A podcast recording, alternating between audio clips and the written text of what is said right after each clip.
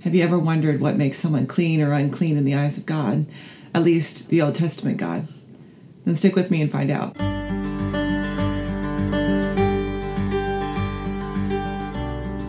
This week in worship at Concord, we're going to be talking about Acts chapter 10, which is the story of Peter and Cornelius, who both receive visions, which ask them to go beyond what their comfort level is, to go beyond the boundaries they've set for themselves.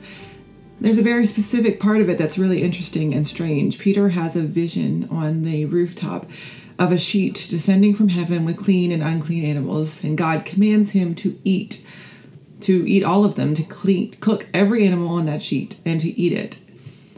And so, what is it? What's the deal? Why is Peter so concerned about not eating unclean things?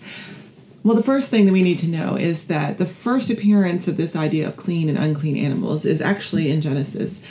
There are two flood stories, two flood narratives in Genesis. And the one that all of us grew up with is the one with animals coming two by two. You might have sung the song of God said to Noah, You're going to build an arky arky, right? And there's two animals. The animals, they come in, they come in by twosies, twosies.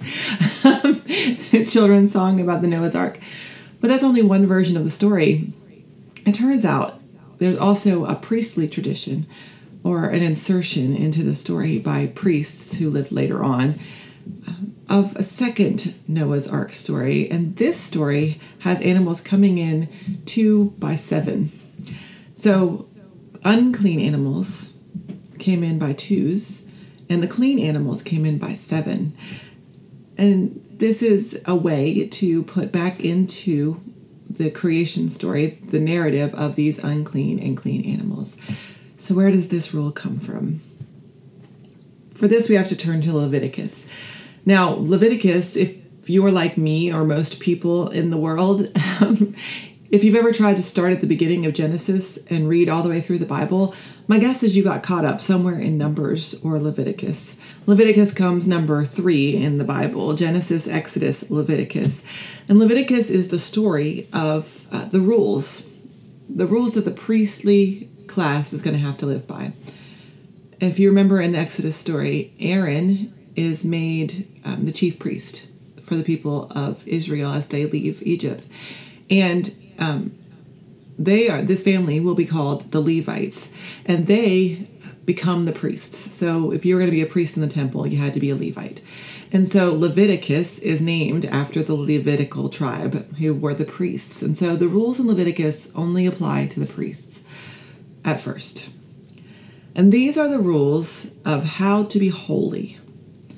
How do you be a holy person if you are a member of the tribe of Leviticus, of Levi, and then that spreads out throughout the book of Leviticus to the whole population. What does it mean to worship God? What does it mean to be a holy people?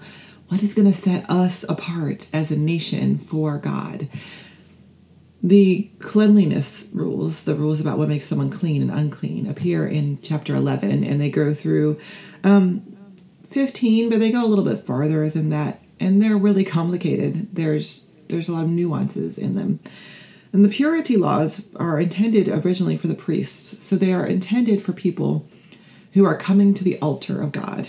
They're the ones performing the sacrifices on behalf of the people of Israel.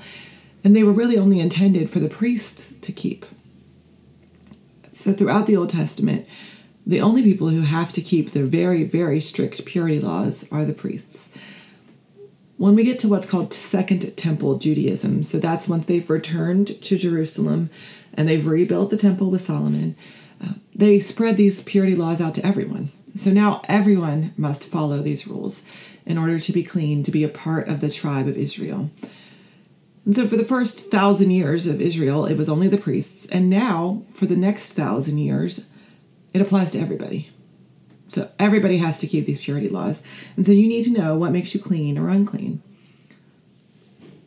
I should mention at this point that becoming unclean and then getting clean again is not a difficult thing.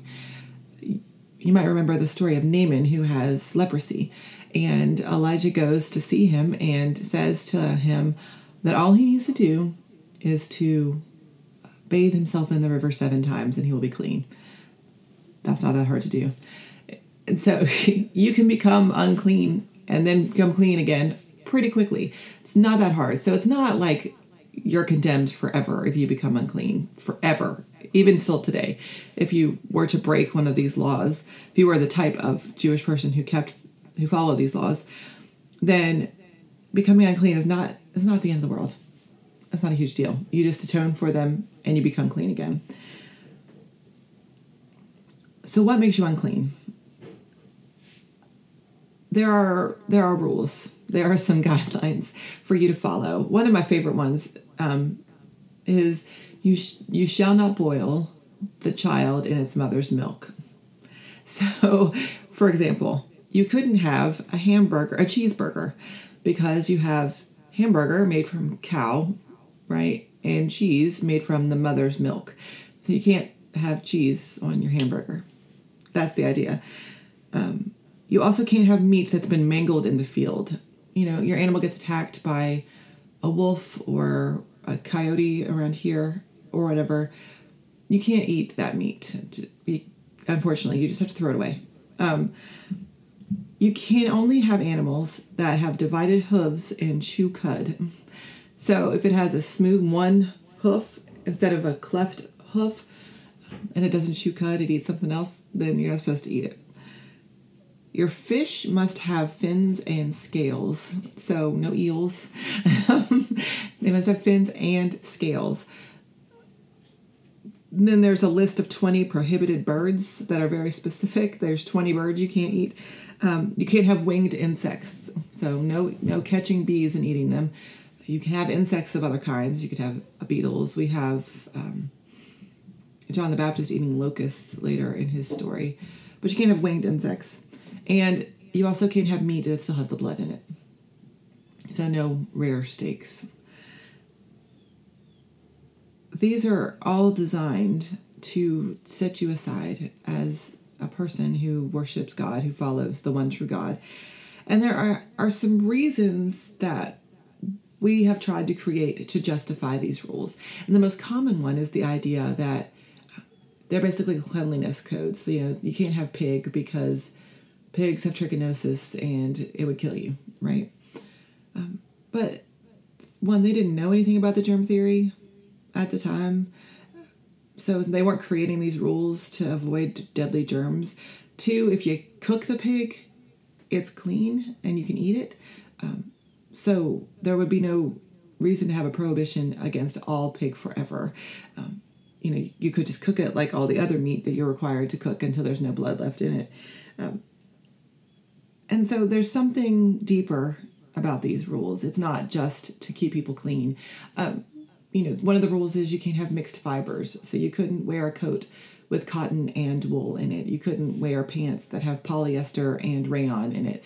Um, you can't have unnatural fibers either. So polyester's out. There's nothing. There's no health reason for that. There's no cleanliness reason for not mixing those things also unclean for reasons that didn't have anything to do with food. So you could become unclean um, if you have a physical deformity of any kind. So if you have, um, you know, if you were born with a physical deformity, if you had club foot or um, a cleft palate, or um, you know, you were born with not all your fingers and toes, that kind of thing, you couldn't have it. But it had to be something that people could see. So they didn't know, like, some people are born with one kidney. Fine, because they couldn't see it. So you couldn't have anything on your body that people could see that obviously made you different. So you also couldn't have things like bodily discharge, right? Which is kind of gross. But if you had a runny nose or a cough or um, a seeping wound of some sort, or um, you were a woman and you were menstruating, you're unclean. No bodily discharge. If you'd had contact with a dead body, you were unclean. Someone had to have contact with dead bodies, right? You have to have an undertaker. So that person was ritually becoming clean and unclean over and over again. Um, you couldn't have a skin disease, right? Leprosy we know about, but if you had acne, right, you're out, you're unclean. Acne is not contagious, there's no health reason for that. Um, you couldn't have defects in your house, so there was mold you're out. And here's the really interesting part you were unclean differently depending on whether you had a male child or a female child after childbirth. So if you give birth to a, a, child, you are unclean for a certain number of days. And any woman who's given birth to a child understands this. Um, but if you were given birth to a male child, you were unclean for seven days. So no one could come near you for seven days.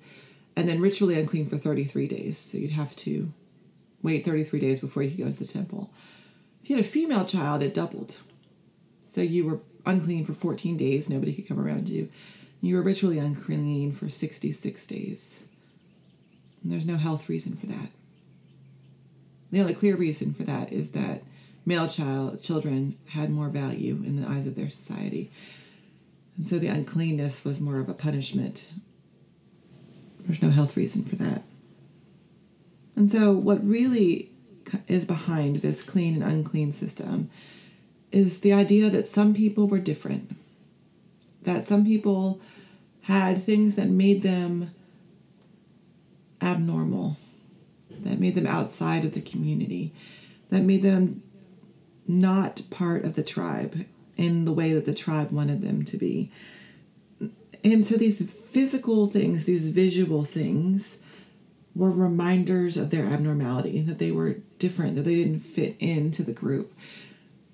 And when your group is what keeps you alive, when you live in a world like the the Hebrews did and like the early Israelites did, where your survival depended on being part of a community that pulled together and protected one another, that only had strength and was only protected because they could stand up against forces that were bigger than them, where they were in the middle of a world and a culture and a community where they were different, they stood out you know, when the Romans came, the Romans were the dominant force. They were different.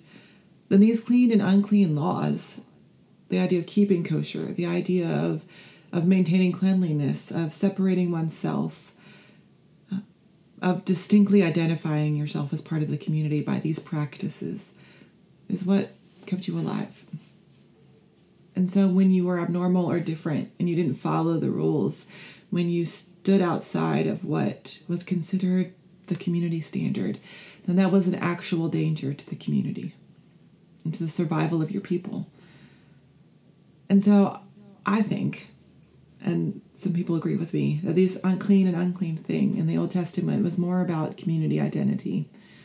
And it was more about what made you a Hebrew person, what made you someone who was worthy of worshiping God of standing at the altar, of being a part of this community. So, the question for us as we come together and worship on Sunday is what are the things that we think make people clean and unclean? Are the things that we mark as abnormal and as different? What are the things that make people other? And how do we exclude them from our community, whether consciously or unconsciously? How are we requiring people to follow these purity laws in order to be good enough to be one of us?